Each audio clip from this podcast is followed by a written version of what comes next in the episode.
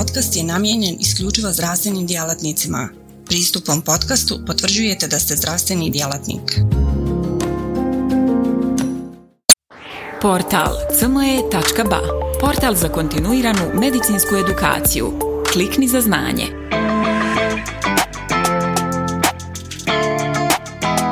Vidjeli smo na početku kako smo se bojali uključivati biološku terapiju, pa smo imali razno razna monitoriranja, malo smo se sada oslobodili, a onda zamislite kako je tek jeli bojazan e, voditi trudne pacijence koje imaju IBD. Ja ovo ću ukratko da vidite samo recimo trudnoće. Po godinama životna dob znači na incidencu tisuću i e, upalne bolesti kron i ulcerozni isto tako po godinama na 100 tisuća. Znamo da je tu incidenca od 0,5 do 24 a ovo je onaj dio preklapanja pa tako da to i nije baš tako rijetko jeli da imamo trudne pacijence znači kod ovih IBD stanja. Ovdje vidimo da i aktivna bolest znači IBD uz dobru terapiju može dovesti do dobrih jeli, rezultata i do zdrave trudnoće. Ako imamo aktivnu bolest, onda je naravno da postoji rizik i za majku i za, i za dijete. Ako je e, aktivna bolest kod majke, znači onda je veliki rizik da će doći do znači, preranog e, rođenja djeteta ili smanjene tjelesne težine. Jel? E, ovdje samo kratko američkog udruženja gastroenterološkog. Guidelines je znači kod ovih upalnih bolesti crijeva i trudnoće znači klinički presjek. I vidite da je e, se vodi računa znači prije koncepcije odnosno prije začeća devet mjeseci praćenja a onda izbor poroda da li će to biti normalni porod ili će biti sekcija. I naravno post e, porođajni dio znači opet jedan kompletan menadžering za bolest i za dijete. Ako imamo trudnu ženu sa IBD-om i imamo e, simptome kontrolirane, znači u trudnoći, onda možemo znači zadržati tu terapiju, samo produžiti. Ako imamo nekontrolirane simptome, znači u trudnoći, a terapija je s imunomodulatorima, onda možemo u prvoj fazi znači maksimizirati dozu, ako to ne ide onda ćemo uključiti biološku terapiju. Ako nisu na imunomodulatorima onda ih nema smisla ni uključivati zbog njihovog sporog djelovanja, nego ćemo odmah inicijalno uključiti biološku terapiju. Ako je došlo do aktivacije bolesti u trudnoći, onda to uvijek imamo probleme, a onda ćemo mi znači odlučiti se prema težini kliničke slike kako ćemo terapiju jeli, davati.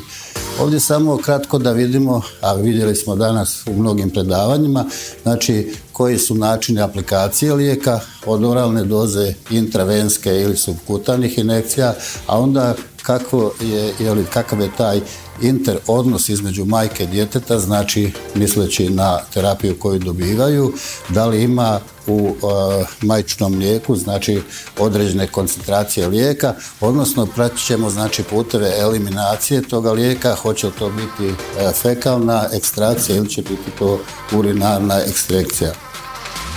Znači mi bolest moramo uh, stabilizirati i to je ono najvažnije i najbolje je za napomenu, to naravno radimo je sa medikamentoznom terapijom. I ako smo bolest doveli u remisiju onda je e, važno svih tih devet mjeseci naravno s pomoći lijekova s kojima smo to postigli znači održavati je E, naravno da je vrlo važno konsultirati se u prvom redu, mora biti dobar odnos pacijent-liječnik, e, ali isto tako u trudnoći znači moramo imati dobar odnos između gastroenterologa i ginekologa, tako da bi izabrali najbolju moguću opciju za liječenje ovih pacijenata. E, ako će se morati mijenjati nešto u terapiji, onda znači ako to radi naravno gastroenterolog, a može i ginekolog, onda njih dvoje moraju biti u komunikaciji tako da bi jeli, e, bio povoljan učinak terapijski na, na e, ovoga trudnoću. Znači, ono što je najvažnije, važno je voditi računa o benefitu i uvijek nam moram biti, moramo biti na strani benefita, odnosno na sve rizike jeli, koji postoje. Ako je benefit dominanta, znači bez obzira što imamo određenih jeli, ovoga zastoja prema nekom lijeku, mi ćemo ga ipak u dogovoru znači e, ginekologa i gastroenterologa uključivati. O čemu ćemo mi danas govoriti? Znači u prvom redu o fertilitetu, znači kakav je stvari međusobni utjecaj e, trudnoće i IBD-a, znači o fertilitetu u e, trudnoći, u samom porođaju i naravno pri dojenju. Pacijenti se nam često postavljaju pitanja da li mogu da ostanem trudna, da li će trudnoće pogoršati moju bolest, da li su moji lijekovi štetni za bebu i mogu da dojim dijete. Naravno da je komunikacija stvarno mora postojati. Ako nema medicinskih savjeta, onda je sigurno da mnoge žene, posebno žene koje imaju krvnu bolest i koje su recimo imale neke operativni zahvat, imaju veliki strah od trudnoća i one u velikom postotku do 30-35, a to je nam pokazala jedna australijska studija iz 2009. godine, se rijetko odlučuju za trudnoću. Znači, jako je bitan dobar medicinski savjet, tako da žene se odluče ipak jeli, za trudnoću.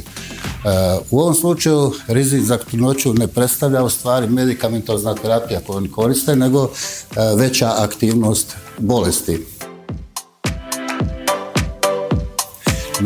Na, fertilitet utječe stupanj aktivnosti bolesti.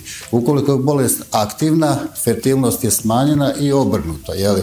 Ukoliko postoji remisija, plodnost je ista kao u općoj populaciji, tako da nema straha. Fertilitet tijekom stabilne remisije i mirne faze bolest je sličan e, općoj populaciji. Dok infertilitet, znači u IBD-u, može biti 12% ako se radi recimo o inflamaciji, to o inflamaciji do srednjeg stupnja, ako postoje neke adhezije dole nisko u trbuhu ili obstrukcija falopije pruga e, koje su posljedica nekih ranijih upala ili ranijih nekih djelovanja ili perijanalna bolest i prethodne kirurške intervencije, znači u donjem dijelu, u zdjelici, povećavaju infertilitet i kod pacijenata koji imaju ove pauče može biti i do 26%, što je jel, jako značajno i što moramo jeli, pacijentici predočiti. Naravno ovdje moramo uzeti obzir i muškarca. Ako su rađene neke ekscizije u području rektuma, onda je smanjena ejakulatorna moć ili je mogućno smanjena ili recimo ako muškarci koriste ove sulfasalazine prije fertiliteta, znači u stvari ovdje se radi o reverzibilnom infertilitetu, znači mogu imati E, oligospermiju, srećom što je ona reverzibilna i što neće jeli, ostati, mora se savjetovati pacijentu da prekine uporabu e, sulfa salazina u periodu recimo četiri mjeseca, jeli, što bi bilo optimalno. Ako se radi o trudnoći, onda naravno pacijentima treba savjetovati da ulaze u trudnoću samo u faze stabilne remisije. I naravno ako imaju dobar nutritivni status, odnosno da nema nutritivnog deficita ili da nisu ovoga u pothranjenom stanju. I ovdje da li trudnoća mijenja tijek bolesti? Ovdje sam uzeo jednu kohortnu studiju iz 2006. godine gdje je praćeno 10 godina 1125 trudnica, 3125 bolesnica, 580 je bilo trudnoća, od toga 403 prije prve dijagnoze i 177 poslije postavljanja IB dijagnoze. Kakvi su bili rezultati? Znači, to, stopa relapsa se smanjuje poslije trudnoće kod obje bolesti, što je vrlo e, bitno. Stopa spontanog abortusa je veća kod trudnica sa IBD, 6,5 odnosno na 13%. E, carski rez u većem postupku kod porodilja s IBD-om, znači 8,1 naspram 28%, postotak stenoza resekcija je nepromijenjen kod obje bolesti, nego na razini 37%, i ono što je bitno reći da 46% trudnica sa IBD-om je uzimalo terapiju tijekom koncepcije. A šta kaže Eko za kakav je povećan rizik E, i kakav je neuspjeh trudnoća kod bolesti aktivne. Znači, češće su neželjeni ishodi trudnoće kod pacijentica naravno sa IBD-om i to mogu biti neželjeni ishodi u smislu spontanog prekida, mrtvorođenosti, privremene rođenja, male tjelesne težine, nezrelosti, kongentalnih anomalija i češćih obolijevanja djece jeli, u djetinstvu. Opet, ono što je vrlo bitno, znači u terapijskom smislu uvijek e, nam dominira benefit u odnosu jeli, na rizike, ali rizike ne smijemo nikad zaboraviti. E, medikamentoznu terapiju treba nastaviti i tijekom trudnoće jer je korist od kontrolirane bolesti znači znatno veća od rizika koji nose lijekovi, to je stav eko jeli, organizacije. Koji su svi lijekovi koje koristimo u trudnoći? To je ovaj spektar lijekova o kojima pričamo cijeli dan, a ono što bih ja rekao, ovo je sve uporabljivo, osim talidomida i metotreksata koji se ne bi trebali koristiti u trudnoći. Ovo je ova lista ili ona piramida koju mi koristimo u liječenju upalnih bolesti crijeva i ja ću poslije po na osobu o svakome ome lijeku reći nešto. Ovo je FDA lista znači koja, lijekova koji se mogu koristiti u trudnoći. Vidite da ovdje imamo pet kategorija, znači ove prve dvije kategorije faktično nemaju rizika, to su ovi sulfasalazini, mesalazini i biološka terapija, dok kortikosterida rizik ne možemo isključiti, studije na životinjama pokazuju neželjene efekte na fetus, ali u kliničkoj praksi imamo jeli drugo dok su peta kategorija, e, odnosno metotreksat, kontraindicirani za trudnoću. I sada samo kratko o svakom. Aminosalcalati, znači sulfasalazin je dozvoljen u dozi 3 grama, ali uz njega ide folna kiselina, znači onda su sigurni trudnoći u dojenju. Folna kiselina je vrlo važna za formiranje neuralnog stabla i neophodna je kod ovih pacijenata koji koriste sulfasalazin. Mesalazin također dozvoljen do doze 3 grama, međutim ako koristimo supozitorije mikroplizme samo do trećeg trimestra. Aminosalcelati znači su vrlo bitni, posebno u blagom i onom umrnom obliku, jer oni dobro kontroliraju ovoga inflamaciju na račun ovih reduciranih proinflamatornih citokina. E, kortikostoridi su isto jako uporabljivi, znači oni imaju jako antiinflamatorno dejstvo i vrlo brzo e, djeluju, što nam često treba, jeli, da imamo brzi odgovor. Što se tiče kortikostrida, oni možemo i davati sistemskom i ovome lokalnom obliku peroralnom. Znači, ako koristimo sistemsku e, sistemske kortikosteride, već smo čuli da oni prelaze placentnu barijeru, pomoću placente 11 hidrooksigenaze metaboliziraju se slabo aktivne metabolite, ima niska koncentracija fetalno krvi, minimalni rizik oni mogu ostaviti na plod, odnosno u smislu rasta uslijed duplje prematuriteta. Znači, ako koristimo klizme i supozitorije, onda su dozvoljni samo do trećeg trimestra. Bude sonid za njega nemamo kontroliranih studija, ali klinička praksa govori drugo, znači da ima, ima dobro, dobro djelovanje. Znači, ako dajemo kortikosteroide, uvijek mora postojati ova dobra komunikacija između pacijence, gastroenterologa i ovoga, ginekologa i oni su, kako sam rekao, e, u uporabi sva tri trimestra.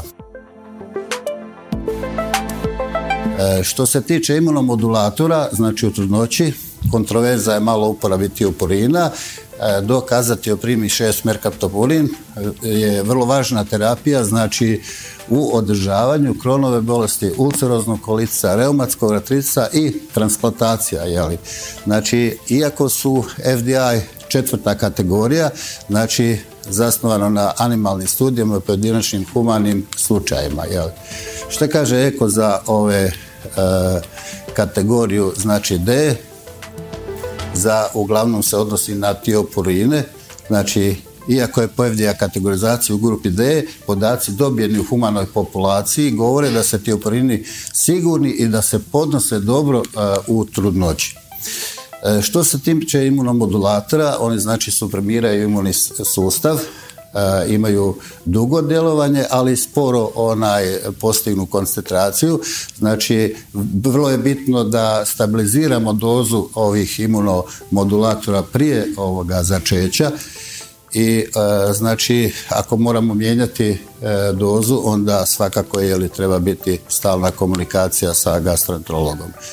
Metotreksat i taldomid, rekao sam da su to kategorije lijekova koje ne upotrebljavamo zato što mogu izazvati kod ploda ove česte, česte defekte. Što se tiče biološke terapije, posebno ovi antitenef terapije, ona je sigurna i za vrijeme koncepcije i za vrijeme jeli, trudnoće i to i kod muškaraca i kod žena, ali uglavnom prva dva trimestra, za treći trimestar se preporuča obustaviti terapiju, ali opet se preporuča znači nastaviti terapiju možemo odmah poslije poroda, ako dobijemo relaps onda možemo uključiti kortikosteride ili ćemo uključiti ove e, ovu ponovo e, antitenef terapiju. Ovo su lijekovi koje koristimo, međutim ovdje nedostaje znači i vedolizmab i ustekinumab koji se također koriste i naravno da uporabom ove biološke terapije kod trudnica moramo poštovati protokole koji su naravno određeni od strane gastroenterologa.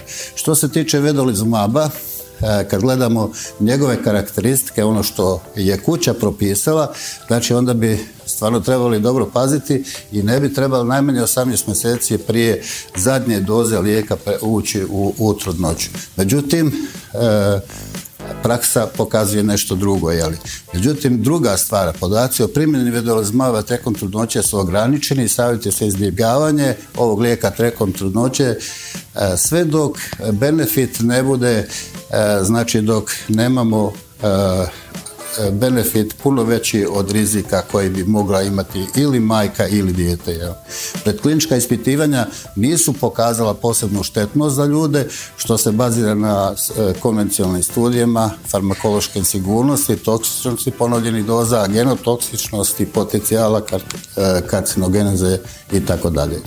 Znači, u praksi koristimo puno ovih e, koristimo puno ovih registara koje imamo. Imamo tu nekoliko registara i studija koje su objavljene od 20. godine pa prema ovamo. Znači, primarni cilj znači da e, pratimo i procijenimo prevalencu ovih mogućih strukturalnih deficita kod djece kod djece rođene od majke s ulceroznim kolicom i kronom, a koji su bile liječene vedolizumabom tijekom trudnoće u odnosu na žene s ulceroznim ili kronom koje su primale druge biološke lijekove u trajanju od početka liječenja do jedne godine. Drugi registar, prospektivni, observacijski, multicentrični, pijano znači registar, podaci je objavljen 2020. godine, znači e, procjenja se radilo na primjeni tioporina, bioloških lijekova, uključujući i vedolizmab ili kombinirane terapije kod trudnica koja ima opalne bolesti crijeva. Biološki lijekovi su bili anti-TNF antagonisti, anti-integrijski ili anti-interleukinski lijekovi. Od 1700 pacijenata uključenih pacijenata znači u terapiju, 1490 je ostalo odnosno dovelo trudnoću do kraja. Sveukupno nije bilo značajnih razlika u stopama komplikacija u trudnoći prema klasi lijekova kojima su bili liječeni. Iako su trudnice na biološkoj terapiji i kombiniranoj terapiji imale veću stopu carskog reza. Ovo je konsivi studija, znači rezultati ishoda trudnoća za majke i djecu koji su bili izloženi mabu su prikazani znači u retrospektivnoj multicentričnoj observacijskoj studiji pacijentice su primale vedolizumab, alfa, TNF alfa antagonista i konvencionalnu terapiju. Ovdje vidimo da nema značajnih razlika uspoređujući vedolizumab i anti-TNF terapiju, mada to nije baš beznačno na 78 odnosno na 87%, ali je značajna razlika znači kad uspoređujemo vedolizumab i konvencionalnu terapiju, 78 odnosno na 89 ili posto. Nije učena razlika u spontanim pobačajima i među pacijentima različitih terapijama, također ishodi kod novorođenčaci na rođenju i lijeko tijekom prve godine života nisu bili značajni različiti među ovim grupama. Još jedna e, studija, znači prospektivna, gdje e, je se pratilo znači uzimanje vedolizumaba u jednoj dozi prije ili dva mjeseca znači u tijeku trudnoće. Znači e, cilj je bio e, ocijeniti komplikacije kod majke novorođenčadi i primjenu ovih lijekova u trudnoći. vidimo ovdje najbolje rezultate čini mi se pokazao ustekinumab. Ovaj prvo je vedolizumab, pa je TNF, pa je ustekinumab. Ali to nije bilo tako značajno. Ono što sam malo prije htio pitati, sad nisam zbog ovoga, što e, to, što sam ja pročitao, to mi se izbjegava davati u trudnoći i laktaciji jer je zabilježena teratogenost znači u životinja. Znači nije humano, znači nemamo takvih rezultata. E, još nešto što sam ubacio, što je vrlo često kod ovih trudnica, znači imaju ove venske tromboembolije i naravno da mi moramo davati profilaktično niskomolekularne heparine, a to se odnosi znači na ove hospitalizirane pacijente, na pacijente koji imaju aktivnu IBD tijekom trudnoće i naravno nakon carskog e, reza. Samo e, dvije, tri stvari, ono što se bojimo raditi, endoskopiju, znači kod trudnica. Endoskopske pretrage ne treba forsirati, osim ako se radi recimo nekim akutnim stanjima, ako je pitanje krvarenje ili recimo kronična dijareja koje nije bilo prije trudnoće, pa moramo evaluirati. E, uglavnom, gastroskopija se može uvijek uraditi, ali opet trebamo biti pažljivi zbog onog refluksa jeli, kojeg pacijentica može imati. Sigmodoskopiju radimo bez pripreme i bez sedacije, da ne bismo dodatno opteretili e, trudnicu. RCP se može raditi, ali je povećan rizik od pankratitisa kod trudnica i MR integrafija, znači može se raditi, ali pri uporabi znači oralni kontrast, a ne intravenski kontrasta.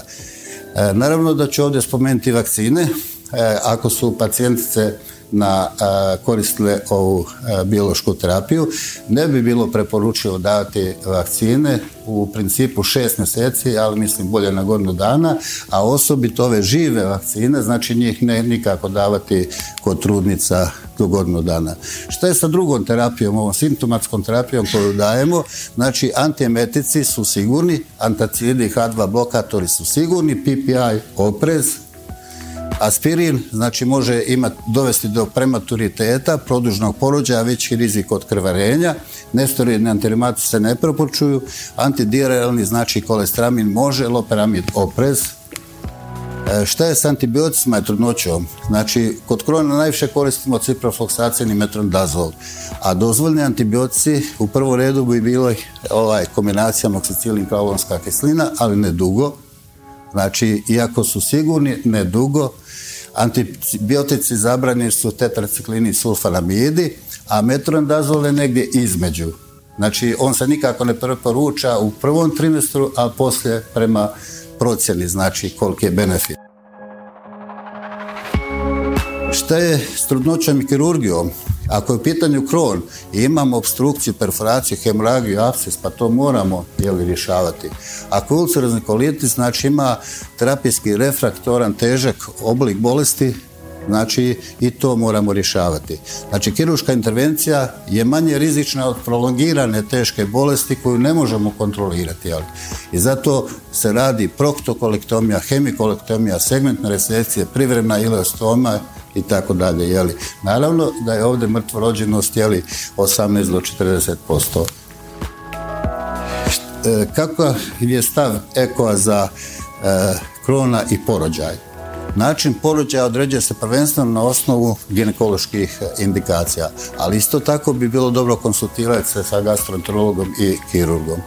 Carskom rezu treba dati prednost u slučajima ako imamo dole perianalne promjene i zahvaćenost jeli, rektuma. Ako ima se ovaj pauč, onda je indikacija sigurna carski rez. Međutim, ako pacijenca ima e, kolostomu ili ileostomu, onda one se mogu e, normalno poroditi. Znači, ispitivanja su pokazala da pacijentnje sa IBD-om više problema imaju s persistentnom fekalnom inkontinencijom poslije vaginalnog porođaja u odnosu e, na porođaje s kontrolnom grupom porođenih carskim rezom.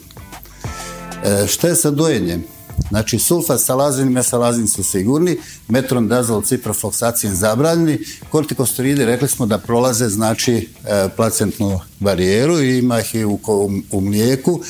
E, i dobro je bilo, dobro bi bilo napraviti distinkciju jedno od četiri sata, znači da se doji nakon uzimanja kortikosteroida. Što se tiče azatioprima i šest merkatvorina, znači se ne, de, ne otkrivamo ih u majčinom prijeku, tako da možemo nastaviti terapiju i ova biološka terapija, kako sam rekao, je sigurna, osim što za to facetinib imamo upitnik.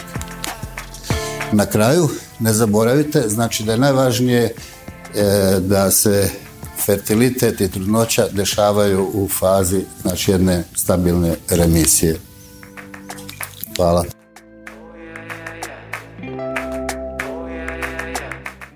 Portal cme.ba Portal za kontinuiranu medicinsku edukaciju.